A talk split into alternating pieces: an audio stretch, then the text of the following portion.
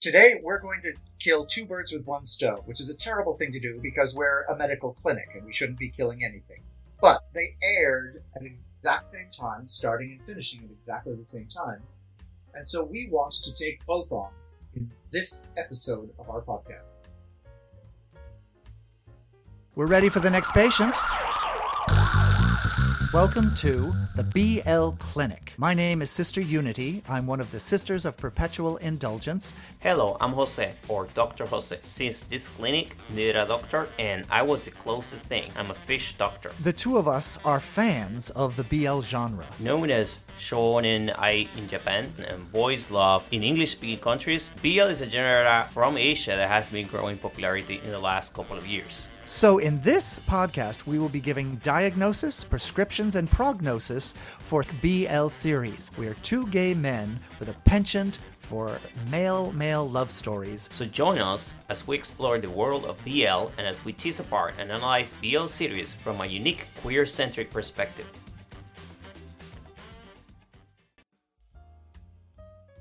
So the series that have come to the clinic at the same time are Cutie Pie and Secret Crush on You. And these two series had about the same number of episodes, and I think they started about the same time and they ended pretty much almost at the same time. Now, we want to be clear Secret Crush on You is Y O U, not Secret Crush on a female sheep. That's an important distinction to make. There were no sheep in that show. Wait, I don't get it. Female sheep is a U. Oh, you. Oh, okay. Yeah, yeah. Well, you know, I would say this about Todo. Todo was weird. He probably could have fallen in love with a sheep. So. Okay, we're gonna have to scour the internet for those photographs. let's start with Cutie Pie and kind of let's talk about what we like because I, I think we should start with the positive and I want to know what you like about it. Like, Overall, you know, like not like specific scenes, but I'm talking about the overall picture. Sure. What do you like about Cutie Pie? Well, something I liked about it right away is something that has occurred in a lot of BLs in the last few years, whether they were good or bad, and that is the production values. The photography of it was beautiful and elegant and reflective of mood. It created mood. It was romantic when it needed to be romantic. Just beautifully shot. Hair and makeup and costumes, art direction and set dressing, all of it contributed, lighting, all of it contributed to setting a very elegant mood, which was appropriate. Uh, apparently, in the books, the elegance, the opulence, and the wealth of this series was even greater than was displayed in the series, but they did capture a sense of Bangkok aff- uh, affluence. So Yes. That was the first thing. The second thing was I thought the casting, the casting was very good. It was so good to see Z back again and playing a nice, uh, solid role. Um, I thought it was a very good part for him. Very tsundere, which he does very well, but he also has a kind of boyish, very charming, uh, sweet, uh, romantic or, or gentle side to him. So those were uh, the two things that I liked about it: the casting and the cinematography. Yeah. Okay, so for me, I would say I, I agree with everything you said. So I don't want to add too much because I don't want to, you know, repeat what you said. I, I agree with the acting. Uh, I especially agree that C is a great tsundere. And one of the things that I would mention is something that we talk about in the break room. We are going back and forth passing notes on the patients. And you did mention something that I think is very true. That is that C would have made a great Dr. Pha in, in Ah, Two Moons. Two moons. And I think That's I think right. he's a really That's good exactly tsundere. He plays it very well, and I think he's a great seme. So the other thing I agree with is the production. Yeah, the production was great.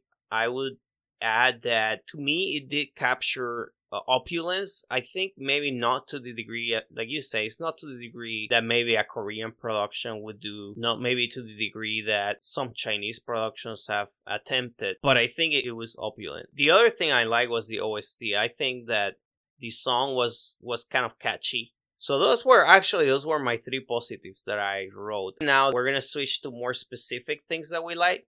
There was one scene, and it's not that I like this scene, but I like the acting in this scene, so it's associated with these three things that I like. And that was the scene when uh, Nuea is drunk and he gets in the car with C, and I thought the drunk acting there was was really good. I I think it's the best drunk acting I have seen in in anti-actor.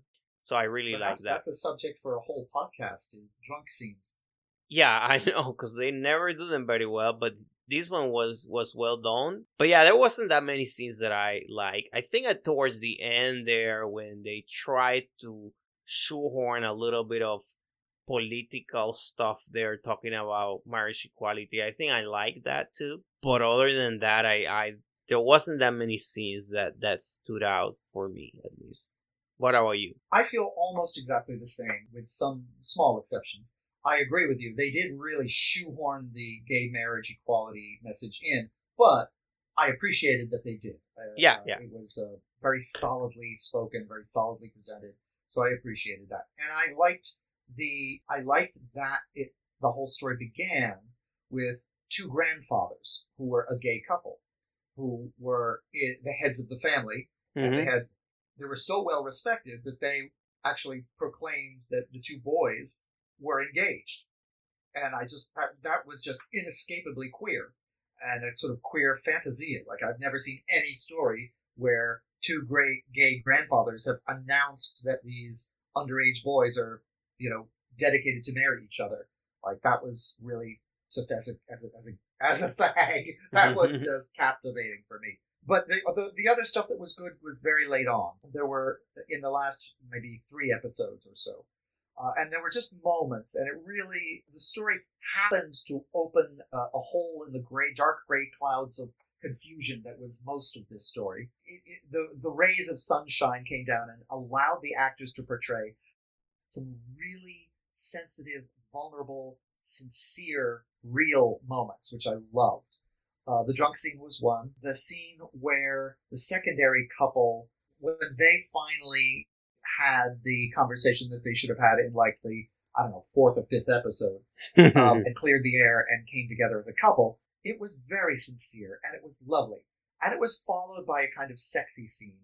And you and I have our critique of how sex is being slathered into BLs these days, uh, usually for ratings and eyeballs and money. But this was this one actually worked for supporting the, the character arc and the story point. And I thought that if you're going to do a sex scene, a gratuitous sex scene, that one was done actually pretty well. The other one was I thought that this the uh, second to last episode, the end at uh, Kia Lian's father's party, in which he proposes. I got swept up and I allowed myself to enjoy that fantasy. When Lian proposes to Chloe and Chloe turns him down, uh, gasp. That was, I, I just loved it. I thought it was really well done, really well acted. I, I liked it as a piece of storytelling. It stood out to me. But those are our, pos- our, our small positives, which leads us now to what do these two doctors in this clinic for BLs have to say, have to diagnose about what went wrong? And the first thing I would say, the first thing I have to point out is the writing. yeah, the script. It was really bad. The logic of the story did not make sense. It did not flow. For example, episode one, the whole problem between the relationship is set up in the first episode when uh, Lian says, I don't love you. Chloe asks him, Do you love me? He says, No, I do not love you. You're an Annabelle. And then Chloe responds with, Well, then, I'm breaking off the engagement. And so the whole rest of the story needs to be about one doesn't love the says he doesn't love the other because he's faking, and the other breaks breaks off the engagement. How does this couple come together? Well, the problem was that they kept throwing them together and pulling them apart and throwing them together and pulling them apart in ways that made no sense in relationship to that beginning set of statements by the characters. That's to be heartbroken that Lian doesn't love him, but in almost it was either the next episode or the third episode, Lian is like, I love him, I love you, I love you. Like he kidnaps him to bring him into his house because he loves him. Like that doesn't fit with what he said. And if he what if he didn't mean his words when he said I don't love you, well then that needs to be explained and displayed. Is he lying? Is he faking? Is he saying it to get uh, his boyfriends to change? Well, that story needs to be told clearly, and they didn't. They just made him waver back and forth between being a, a cold, hard heart and completely head over heels gushy in love. And Chloe, this was the biggest problem. Chloe is supposed to have two sides. His real side that loves motorcycles and fast cars and rock and roll, and he's studying car mechanics in college, but he hides it all from his boyfriend, and he dresses up like a goody two shoes teddy boy in front of his, or an Annabelle as the series calls it, in front of his boyfriend, which his boyfriend hates. Then the boyfriend falls in love with him and expresses love with him and even has sex with him as that Annabelle personality, which he, the story set up that he's not. That's utterly confusing. Made no sense. Oh, you know, thing I forgot to mention in the things I like. I like the third couple, which is the Sean and Noor. Sean and the other cute guy. Yeah, yeah, yeah. They that I yes, like that. you are absolutely right, and it has to be said that was a breath of fresh air in an otherwise frustrating story. It was like someone took a twisted script and in a bestowal of grace, they inserted a regular quality Thai BL story with the third couple. No, I and I like the the couple, and I, you know, it wasn't. I don't know that I would say I like it enough for me to want to see a separate series with them, but I think they deserve more screen time. I, w- I would say that they were an interesting couple, and I think Yes, the actors they were kind of a sweet couple. yeah, yeah. But it's interesting because that couple was not in the Um, in the give them a whole new script. Yeah, but that couple was not in the novel, which is Oh, you know what? You know what that couple can do? What? Here's here's here's my uh, prescription for that couple. Give uh, Z and Nue the uh, Pha and Yo roles in Two Moons, and give this couple the Forth and T roles. The Forth beam, Yes, Forth and beam. Yeah, yes, the Forth beam. yeah, Not yeah, the third beam, but fourth beam. yeah. yeah. Yes. Speaking of like negative, so you mentioned the script. I I I think the script is probably the biggest issue with this series. What I found was that I almost would describe the plot as maybe the word meandering might not be the word for a plot that does this, but it's almost like they meander the there was meandering not of maybe the course of the plot itself, but the characters and their motivations sort of meander. Yes. They don't they Yes. don't settle. Like they're always like changing and you're not sure where they're going with it. And so for me it was it was meandering, it was confusing, it was unnecessary convoluted. Yes, that's right. And I'm going to name that disease as meandering logic. Yeah, Yeah, yeah. It is a terminal case of meandering logic. Yeah, where where they really couldn't settle on what the characters wanted from each other. So one of the things that I thought was confusing Yes. was he says, "Oh, you're an Annabelle, right?" He says you're an Annabelle because he knows he knows that the guy is hypocritical because he knows that the guy is being false because he knows that he's hiding all this stuff. So he knows the real person because he knows who the real person is. He knows that he's a musician. He knows he likes fast motorcycles. He knows about what major he's in college. He knows all that. He alien knows all this. You know, like I think he was in love with the real guy. Yeah. Yeah, they made such a big deal out of, I think you like me as a goody two shoes. Oh no, you don't like me as a goody two shoes, then you don't know me and you must not like me. Yeah, and I don't know how much of that is lost in translation, but yeah, I I thought that was that was kind of weird. Oh, speaking of things that I didn't like, I would say that you know we already covered this in a previous podcast, but the toxicity in this series is is huge. There's so many scenes that are Frustrating and offensive. yeah yeah frustrating and offensive, and I spent a lot of time just like going on Facebook or texting you because I was so frustrated. Both ukes are kidnapped by the Semes, so that's really bad. Yeah, they're they're portrayed as these powerless, gentle, uh, you could say effeminized in a kind of uh, not a realistic portrayal of feminine, but in the sense that the female paradigm in oppressive society, in patriarchal societies, uh, has the female role, whether it's a, a male or a female identified person. I also wonder. I was reading about Thai politics recently and how the king, the new king, his father had been a very uh, humanitarian king, and that this king has uh, was expected to be because he's lived in Germany for so long. He was expected by king royal watchers to be retiring and not as involved in. in the running of the country. Yes, uh, it's not like he's running the country, but he has shored up his grip on the controls of power. So the other thing I wonder about this toxic masculinity role playing that's going on in this series and others, and that's so strong in recent series, this one and the second one, Secret Crush on You, that we're going to talk about. I wonder if this is some sort of artistic outgrowth or representation of some new mood in Thai popular culture. People in the story about wealth uh, operate with the same sort of control over their families' lives that the king of Thailand operates over the whole of society. Just a guess. so basically, what you're saying is that you wonder if the directors and the writers are reacting to what's going on politically in Thailand, and they are yes. creating stories that reflect the same reality that Thai people live in. Yes, perhaps, and not in a critical way. And not in a critical way, yeah, just almost right, subconsciously. Not, yeah. Right, the exact opposite of not me. Yeah, yeah. No, that's interesting. Now, the other thing I didn't like the scenes in which New had to cry. I I don't I didn't always buy buy it. You know, like I I didn't think I think it was the weakest link in term of in terms of acting. I think this series had a lot of scenes where he had to cry, and it didn't always come off sincere, in my opinion.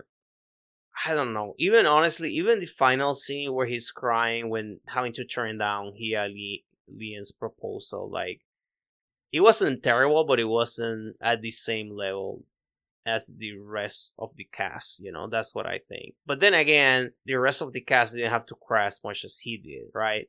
So who knows? the other thing that bothered me was kidnapping. It made no sense to me. Like, the guy owns his own house, and he's in his parents' house, and his boyfriend comes and is like, You're moving in with me, you have no say. Like, he doesn't call the police, he doesn't call his family. Yeah, he calls his mother. His mother's like, You should go live with him. But it was, yeah, and then he's like kidnapped in the house, and he's like, Um, okay, well, gee, this is a nice bedroom. Uh, and now I think I'm going to go to school back to this place where I'm being held and kidnapped on my own volition. Like it, uh, if if I had been in that situation, I was like, I have my own house. If I can't live in my parents' house, I'm living in my house. Goodbye. Yeah, and also the back and forth thing with the proposal. Those scenes in the last episode were just so bad. Like I'm sorry, like I did not like them. You know, you know how he's like trying to propose to Hia Lian, uh, Hialin, Lian. Yeah, I didn't oh, right. like it. Right, and and Leon uh, keeps uh, foiling his attempts to propose yes, it was it was an, it was an this is this word comes up over and over when shows have trouble for you and me, where the writers they were being clever by putting in a clever little device, but it was forced on the story. It wasn't organic, and it showed. Yeah, it's contrived, right? Yeah, yeah. And why wouldn't Leon have had his ring on him and just do it at the same time? Why wouldn't Leon uh, defer? Why wouldn't Leon let him have a chance to do it? It, it was forced. Bleh. Yeah, no. It was... Also, this kid has a singing career. He he's he has major albums released apparently, and he's like singing in important nightclubs, and he has his own house, and he has his own motorcycle, and he's well known by the public, and yet he's still an Annabelle, and he still is allowed allows himself to be kidnapped. That made no sense to me. Yeah. Imagine someone do, trying to do that to like Harry Styles. Yeah, I, I just think the translation from novel to script to screen like did not work. I mean, and that that's probably the biggest critique I have. You know what our visiting Dr. Hernandez says? He is very well read on the novels, and he says that the novels are problematic in themselves, but that this was just sort of putting the novels into a meat grinder and churning out some mush and then throwing that onto the screen. Yeah, yeah, he did not like what they did at all with the no- with the novels. So uh, now I have something here written where I say, how could it be fixed?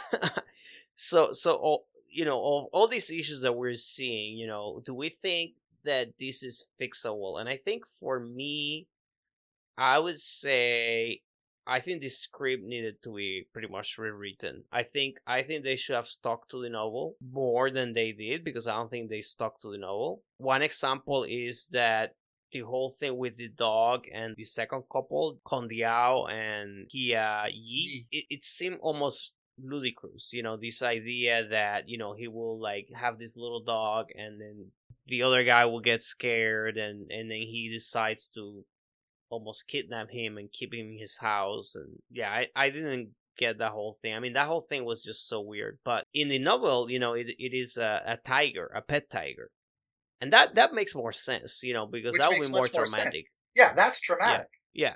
I even thought, you know, this would be such a good opportunity to talk about people keeping exotics, you know, which I think is probably a problem in Thailand. Uh, my guess is it happens, especially people with money keep exotics. I mean, I, I think they miss a great opportunity there for uh, social critique. But but more importantly, you know, I, I think the novel got it right. I think the novel get you know got that idea right. So so I think if they stuck to the novel, I think that that would be one solution. I agree. It's all in the script, and I, my solution is that they should have told one story. That story is one of them is a rock and roller but behaves like an Annabelle, and the other one doesn't like the Annabelle and doesn't know that there's a rock and roller personality. And then the story becomes finding out that there's a rock and roll personality, and either trying to the other one trying to hide it and then deciding to reveal it, and the other one trying to find it out but not being able to, and then finding it out and adjusting to it, or showing how much he loves it even more than the Annabelle, something like that. I think that's the story. And so if the script focuses laser like on that story, you can have a lot of fun with a lot of theatricality going back and forth with the hiding of the personality, but it would be a lot clearer. Yeah, and been... the actor playing Clouet has a the actor playing Clouet has a good time switching back and forth between personalities. That's a great theatrical shtick. Yeah, it could have been comedic too. Yes, absolutely right. Yeah, and so, it could have had some beautiful, heartfelt moments where, that they uh, of acceptance that they tried to do, but their story was so convoluted that it had trouble uh, meaning as much as it could have. Yeah, I mean, I, this story did not make me cry at all. I didn't get emotional. I, it, it, you know, I wasn't invested emotionally in it. I think, I think that was part of the issue. We had to work too hard to make sense of it uh, to have anything left to cry. Yeah. But I will say, for BL lovers who aren't as uh, technical as we are and who just want a, uh, uh, to see a pretty couple falling in love and don't really care too much else about how the plot goes, you probably won't have uh, much of a problem with this because you will certainly get beautiful pictures of a beautiful couple playing playing at love. Yeah, and the sex scenes were pretty well shot and and they were pretty good. So that's yeah. my summation for me, I would say I think this series is really good for those kind of fans that like to see a lot of physical affection and maybe don't care as much for the very sweet sweet romantic moments. I think for me this series did not have actually that many very very sweet romantic mo- moments because probably didn't build up to it. But I think the physical affection was there and there was a lot of it. So if you like that, you you will enjoy the series. So all in all, doctor, for me, my diagnosis is that this is a very nice patient that I'm glad they came into the clinic. They definitely need treatment, and we're going to have to see them again and again. I think I'm going to have to give uh, Z a shot in the ass with a hypodermic needle, and I think I'm going to have to take the secondary couple into the back room and give them a bunch of shots in the ass with a different kind of needle. yeah, it flatlining a lot. He came back, but I don't think the prognosis was is good. By that I mean I think this is not a series that I'm gonna go back to it again. This is not a series that no. I'm gonna rewatch again. Correct. This is a series that will probably go on the shelf, and I will not revisit it again. So that's it will be in the I... back of the shelf in one of those jars of formaldehyde, like a you know a two-headed fetus in a circus show. Yes. so now, do I want to see some of the actors again? Yes, absolutely. Yes, I think absolutely. I think I think I want to see all of them again. But I want to see them in a series by the direct the guy who directed Bad Buddy. Oh yeah, that would be great. But yeah, I don't I don't think I don't think I'm I I I want to see these series again. And that I mean and that and I'm including like the last episode, which the last maybe five minutes were probably the, maybe the best of the series Yep. But even then, um, I don't think I would rewatch that episode. So, yeah. Nope. Okay, so let's go on to the other patient, the next patient in the clinic, and that Please is come in and sit on the table and take your shirt off. Yes, and that is. You want to say the name? The Secret Muppet Show. No, it's Not Secret the actual title. Yes, but I call it the Muppet Show, and we're just going to dive right in here. I call it the Muppet Show because the acting, particularly of the lead character Toh T O H, was so much like a Muppet. He was like a cross between Kermit the Frog and Beaker. The character style, I mean, it was played for comedy, but the character style was so, so over the top that it was distracting to me. He had these weird noises and these giggles and sort of stifled sigh giggles and these big round glasses and a mushroom haircut. And they really did, I thought it was uh, to the point of a disservice to the actor that they made him be so over the top with being a kind of like on the spectrum geek that he was like a Muppet. So that's why I call it the Muppet Show. Yeah, and you always kept referring to it as the Muppet Show, and I was like, why does he call him the Muppet Show? but uh, no, uh, I you know it's funny to me because I actually enjoy this series, you know, and it's it's like it's almost my a guilty pleasure because it was a guilty pleasure. There were things that were good. Yeah. yeah. The the first episode was not very good. But almost unbearable yes. if it weren't for the cuteness of the actors. Yes. But the thing I Now let me be clear. Yeah. As much as as as much as Toh was a, a Beaker or Kermit the Frog, I still wanted to bone him. I just want to be careful. Or uh, excuse me, I still want to fall in love with him. Yeah. So let me just be clear about that. Have you seen him uh not as Toh? Have you seen him as his natural like self? I think I saw one of those beside behind the scenes videos, mm-hmm. and uh, or saw his headshots or something, and it was uh, different. He seems more masculine, uh, mm-hmm. uh, more adult, uh, mm-hmm. straighter posture. Um, mm-hmm. and I'd be interested to see what kind of range he can play. Uh, it'd be interesting to see him play a heavily romantic character. It'd be interesting to see him play a bad guy, just to see what he can do. I would like to see him play a Seme too. You know, like a classic yeah. Thai BL Seme. You know. No, uh, yeah, no. The, this show was interesting. So the, you know, the first thing I want to say with this series is it was directed by Shiwin, uh, who directed Make It Right, and Shiwin just has this uh, style uh, about him. Like he's very, um, I think he likes those things that you were saying, the caric, the caricature, caricature, yeah, caricature, caricature. Yeah, so he likes the caricature. He likes to make his his characters are very exaggerated sometimes and yeah. he likes to use color he likes to use sound effects uh, I mean, he directed Why Are You, and I if you remember Why Are You, Why Are You was a little bit like that too. Like it was. So if he did Make It Right, Why Are You, and this, he has been uh, maybe he's an alcoholic. I don't know. It's like a slow descent into madness for me. Because Make It Right is one of my all-time favorite series ever, and was beautifully done. Why Are You was really pretty good, but with some very serious flaws. And then this was The Muppet Show. Well, but remember, he he did when he did uh Make It Right, he did it with New and with Andy. So he did it with Andy. He did it with yeah. Did they co-direct? Yeah, I think they were all involved. I don't know to what degree how they do it, but I know the three of them are credited in MyDramaList. Sure. Okay, that makes sense then. So, but Shiwin is just, I mean, because I watch other things that he has uh, done by himself, and he, like he likes, yeah, he likes characters that are very exaggerated. So yeah. this was this this had Shiwin written all over it. Uh, so let's dive right in. What did you okay. like about this series? There were big things to like about it, and the first and foremost one is this is the story of sissy power. Yes. Uh, it was co-produced by Saint, who has a cameo in a couple of episodes. Um, and Saint, you may remember, went through a really hard time. Um, so he was through, went through the ringer, and I really appreciated that. One of the things he did with all of that, like the famous adage that Lily Tomlin said to Jane Fonda, take your broken heart and make art out of it.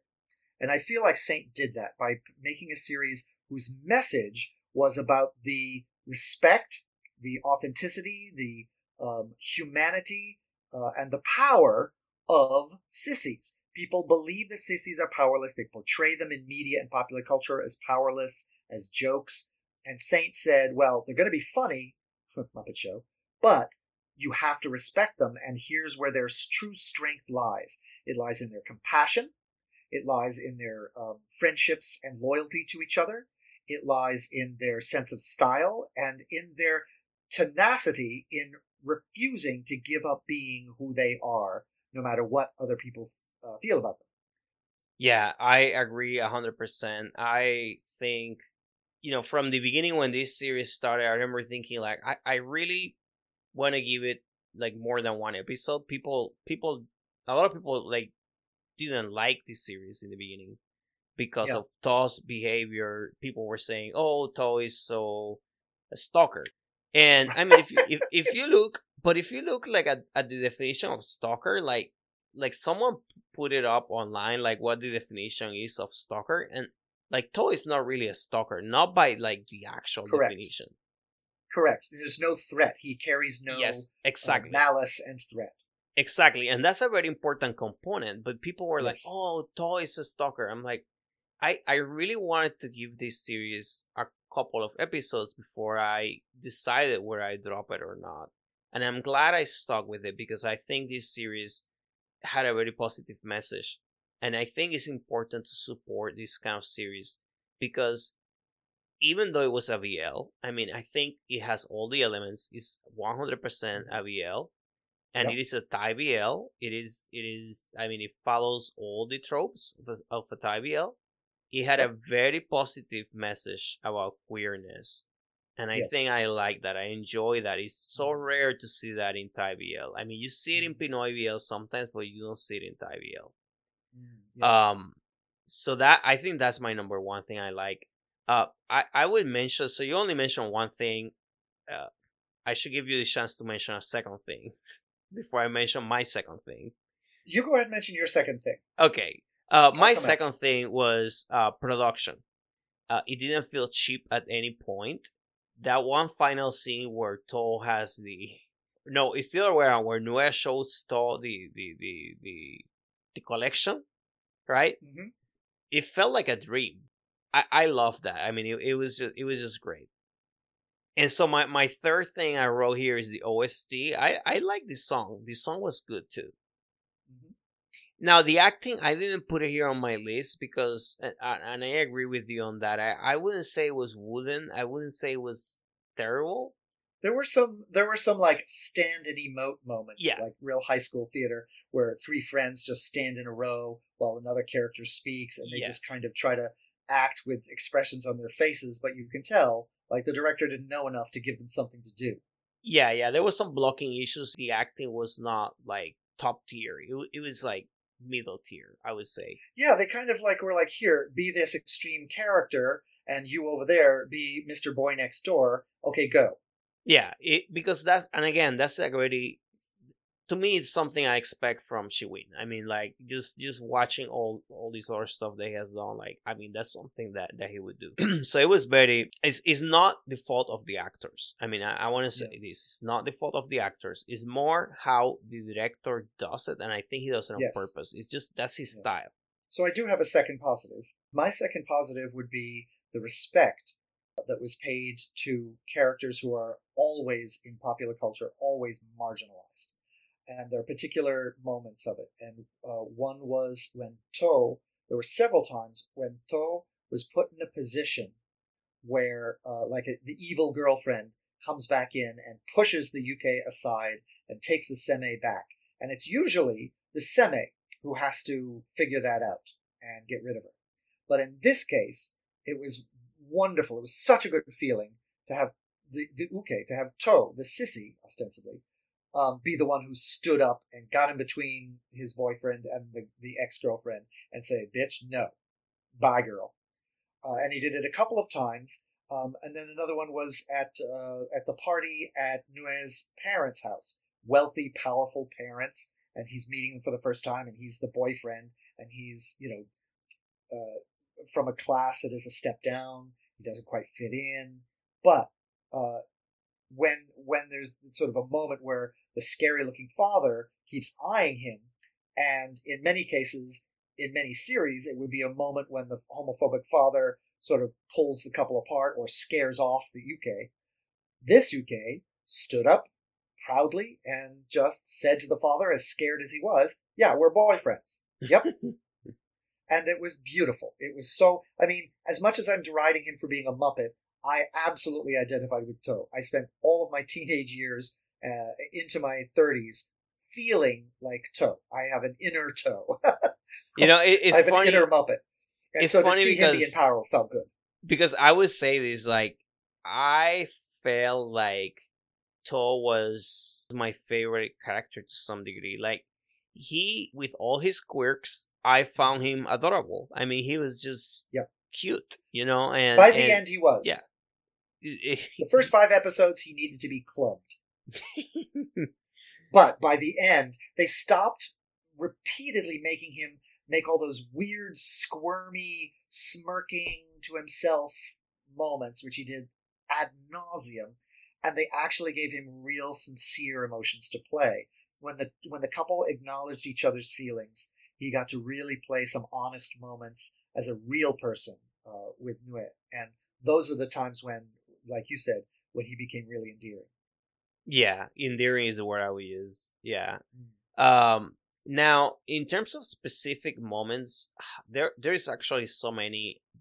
There's, I mean, at least for me, there were a couple of really good moments. I have to mention the scene where Tall Top uh Nua. Oh, the one where they're out by the pool and they're wearing Yeah. towels. Yeah, because we always see these roles and they're so fixed, and and we rarely see it very, very, very explicitly said. And I think it was nice to mm. see it explicitly said. I mean- Versatile is a thing, Thailand. Yes, exactly. Like not everybody has to do like just bottom or just top, right? And Yes, so that's I I think it was a great moment. I, I'm glad it was it, it, it happened. I think it made sense for the character too. Yes, it did, and especially with what I'm saying about this theme of the power of the sissy. Yes, The sissy got to top because sissies aren't always bottoms. I mean, exactly. I've been a sissy all my life, and I'm at a top all my well, as much of my life has been sexual. Just mm-hmm. saying. Yeah, Yeah, yeah, and- that was great. No, exactly. I mean, and I I I think it's a good point. I think it plays in the in the main theme of the series, which is the idea that you can be effeminate, but you can be a man, you can be dominant. You can like being effeminate doesn't make you be weak, right? Yes. So I I love that. I mean, I love that about this series. So so for me, that was probably my- number one moment. So for me, there was a standout scene. It was my favorite scene. It was an episode, I think it was episode nine, when all four friends are together at a cafeteria or cafe or somewhere eating at a table. And it's To and the woman whose name I think is Sumo, and Zhao and Daisy. And Daisy has appeared through the whole series uh, as a kind of gender fluid, non binary sort of right in between, kind of male presenting physically with a haircut and physically, but the clothing and the behavior very flamboyantly, colorfully feminine. I think Uh, a you know, I- I- yeah, Like yellow beret with purple overalls, you know, that, that sort of very colorful style. Uh, and all of a sudden, Daisy shows up in the school uniform and sits down and introduces themselves, himself as a he, and says, My name is now Day. I want you to call me Day. And is behaving in a sort of, well, his attempt at Butch, uh, vo- vocal and physical mannerisms. And the, the, and the, the team are shocked. The, the other three friends are shocked. And it's a long, honest conversation about you're torturing yourself. We hate seeing you doing this. Why are you doing this? Um, just be yourself. We love you. If he doesn't love you, then he's not worth having. And it's a wonderful scene, not only because of the, the meaning of it, which is excellent, but the actors were finally given a chance to do away with the comic behavior and to play an honest scene, and especially the female and the the, the woman oh yeah, she she's very good. She- yeah, Right, she's given a, a part to really hammer home the message of be yourself, and she does it in a heartfelt and emotional way right from the gut. And they all were, uh, it was a, a delicious acting moment for each of them. They really shone, they really played it well, and, and I loved that.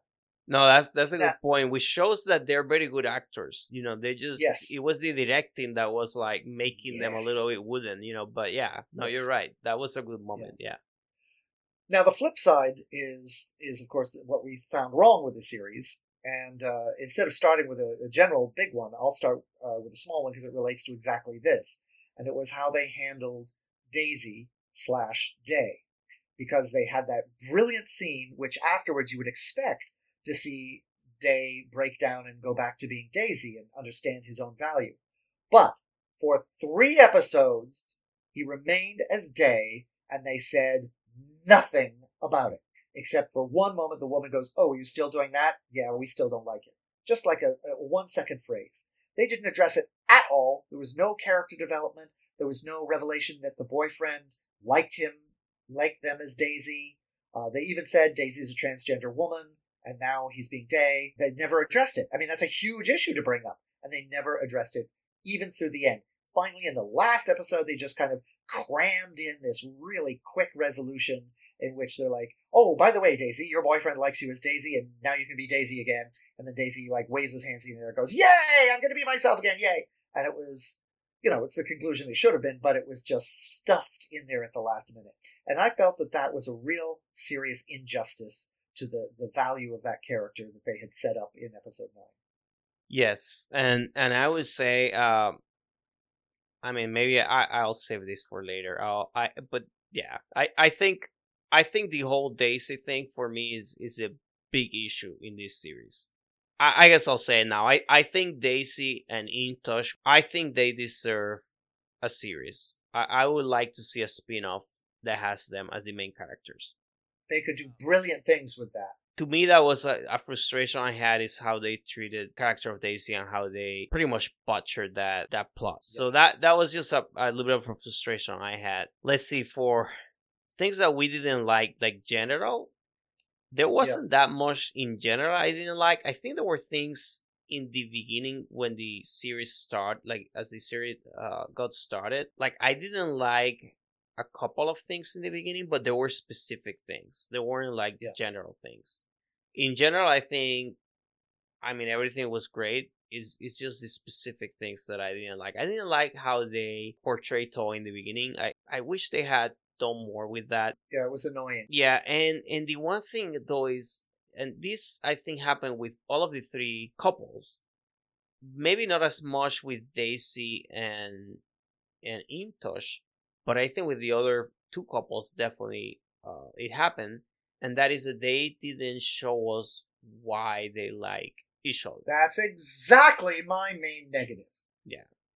Like, if you're gonna do this sort of preposterous uh, storyline where the paradigm of the boy next door popular jock falls in love with the, the gay sissy muppet, then you need to say why they love each other. I mean, we can guess why the muppet loves the jock because everyone is supposed to like characters like that.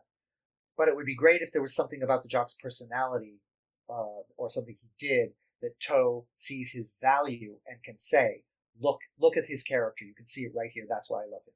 And equally, and even more importantly, why does the paradigm cliche of Nuit fall in love with Mr. Muppet? He says it at the end in the last episode.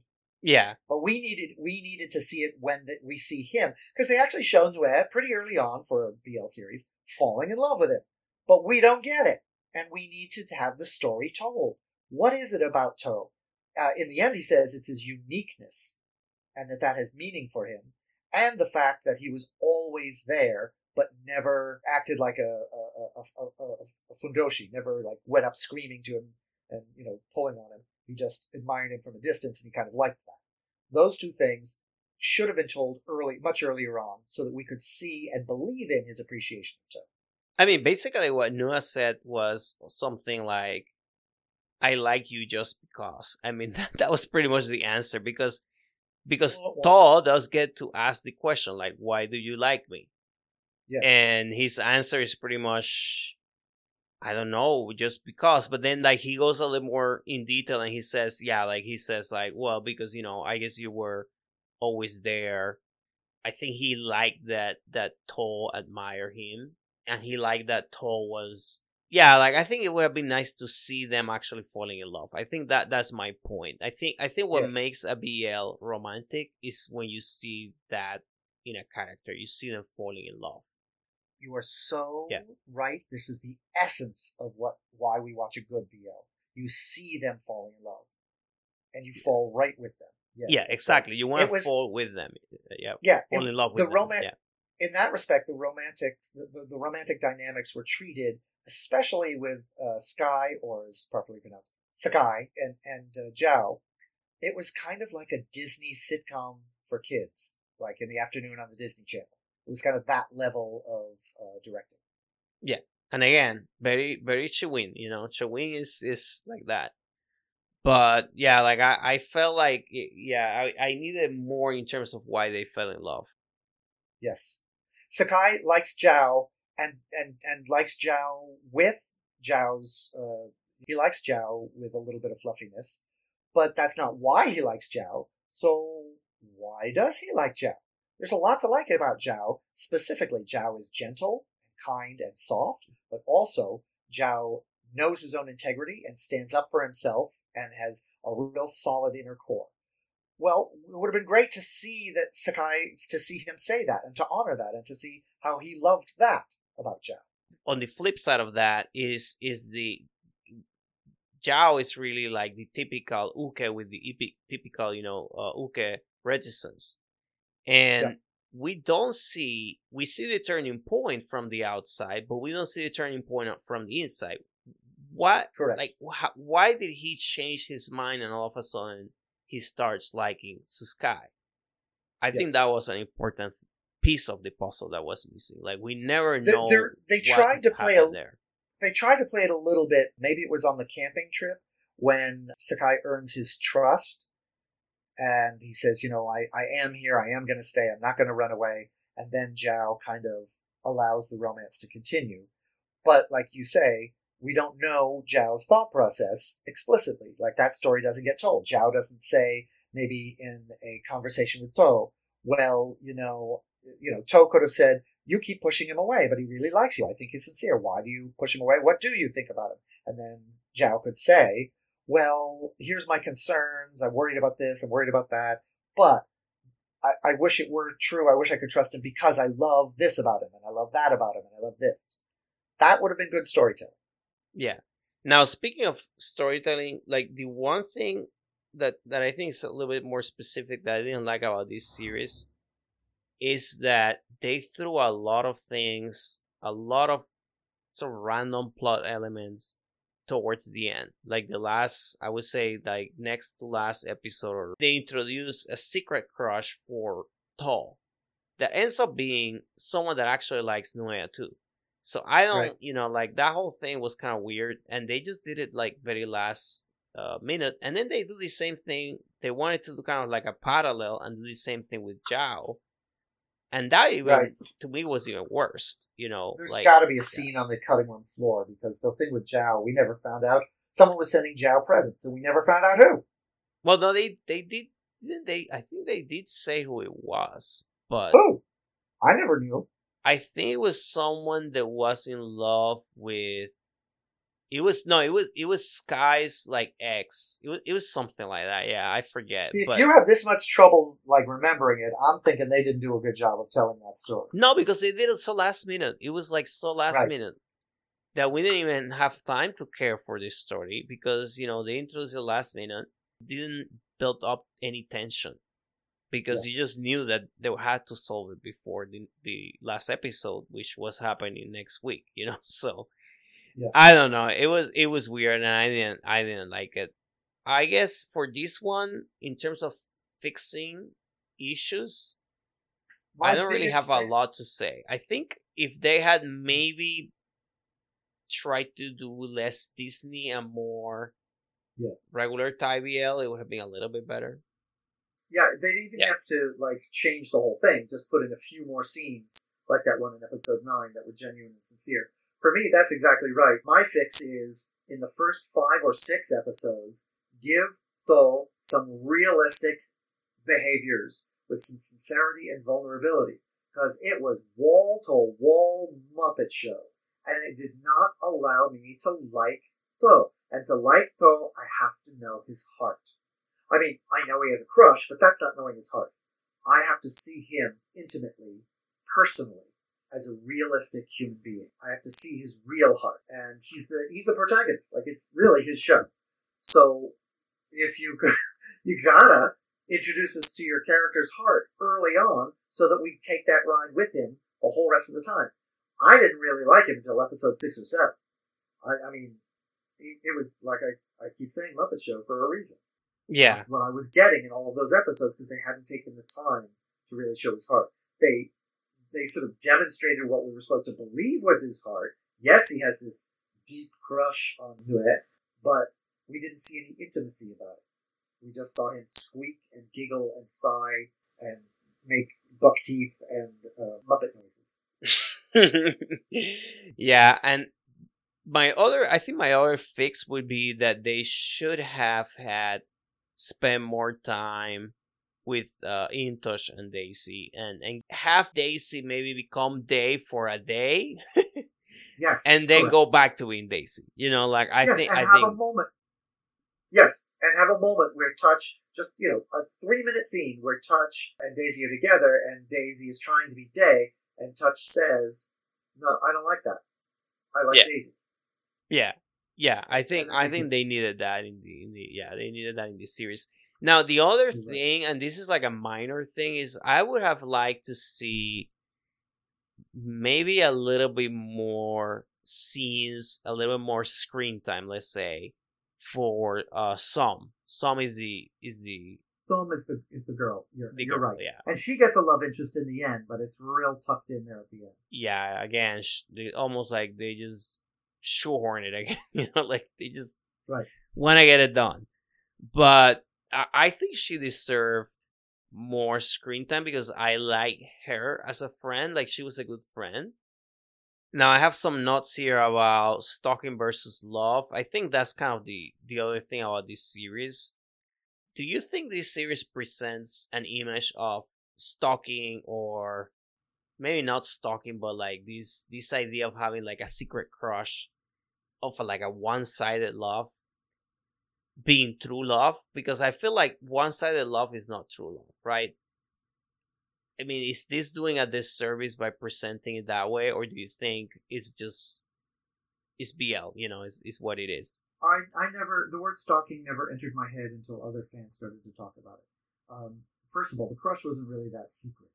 Yeah, that's the even, that's even the object of the crush knew it, knew what was going on. It was never secret, so it's funny that it was that. Um, it was, um, I mean, the, the real question is, and the series answered it satisfactorily to me, is was To infatuated or was he in love?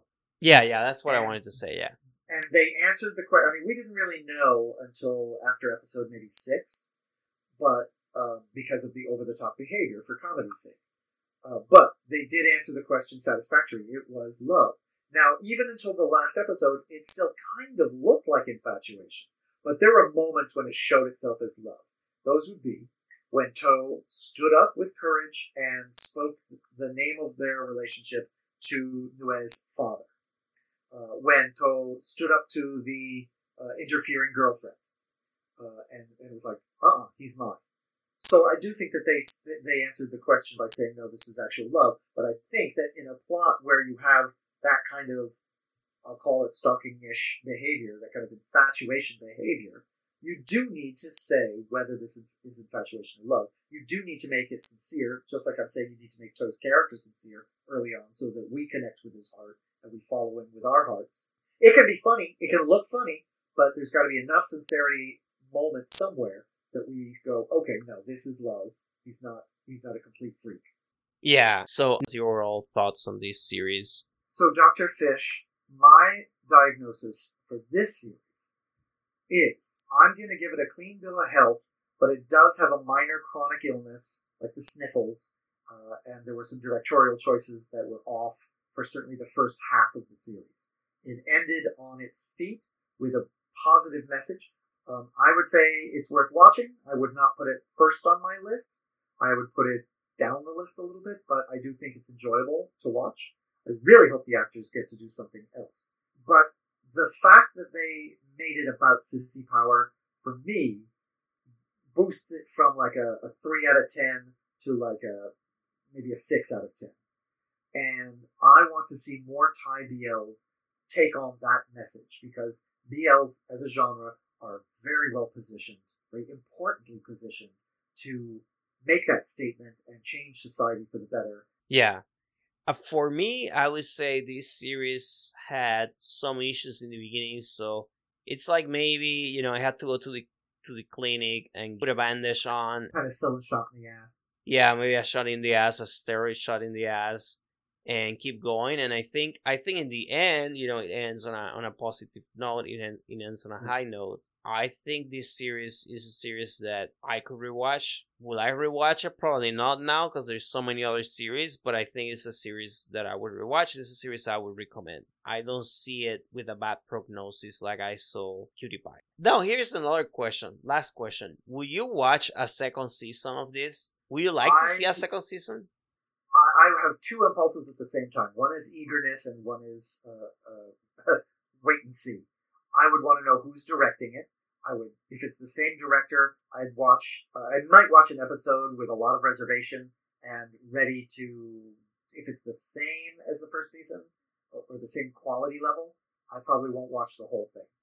Um, but if they get a, a, a, different director or a better director, sorry to say, um, then yes, I would enjoy watching. Yeah, okay, that's fair. I think for me, I would I would watch a second season, but in my case, I would like to know like what the focus is because I think they can focus this on Daisy. Yeah. I think that would be interesting. If they have an interesting plot, I think it'll be it would be good. Yeah. I wouldn't be as worried about the director. I think I can always expect from Shewin to have something caricaturesque, you know, and, and yeah, we'll get bit. a co-director who knows something about you know serious intimate moments. But yeah, I mean, I think I will watch it though. I will watch the second season. Well, there you have it. Our diagnoses. Our first series, Cutie Pie. A little more serious case. That one's gonna stay in the operating room or in a jar of formaldehyde on the back shelf. And Secret Crush on You, which had some troubles, but it got a passing grade, and so we're giving it an inhaler and a prescription for a whole bunch of pills, and we're Crutches. sending it on home. And crutches. We're sending it on home, and uh, we look forward to seeing it again. Thank you for listening to this episode of the BL Clinic. We'll see you next time. Until then, keep watching BL and support your actors. But please, don't obsess too much. That's right. Remember to be a fan, but not infatuated. So we hope you enjoyed our work, and we'll see you back in the clinic. Cough, cough.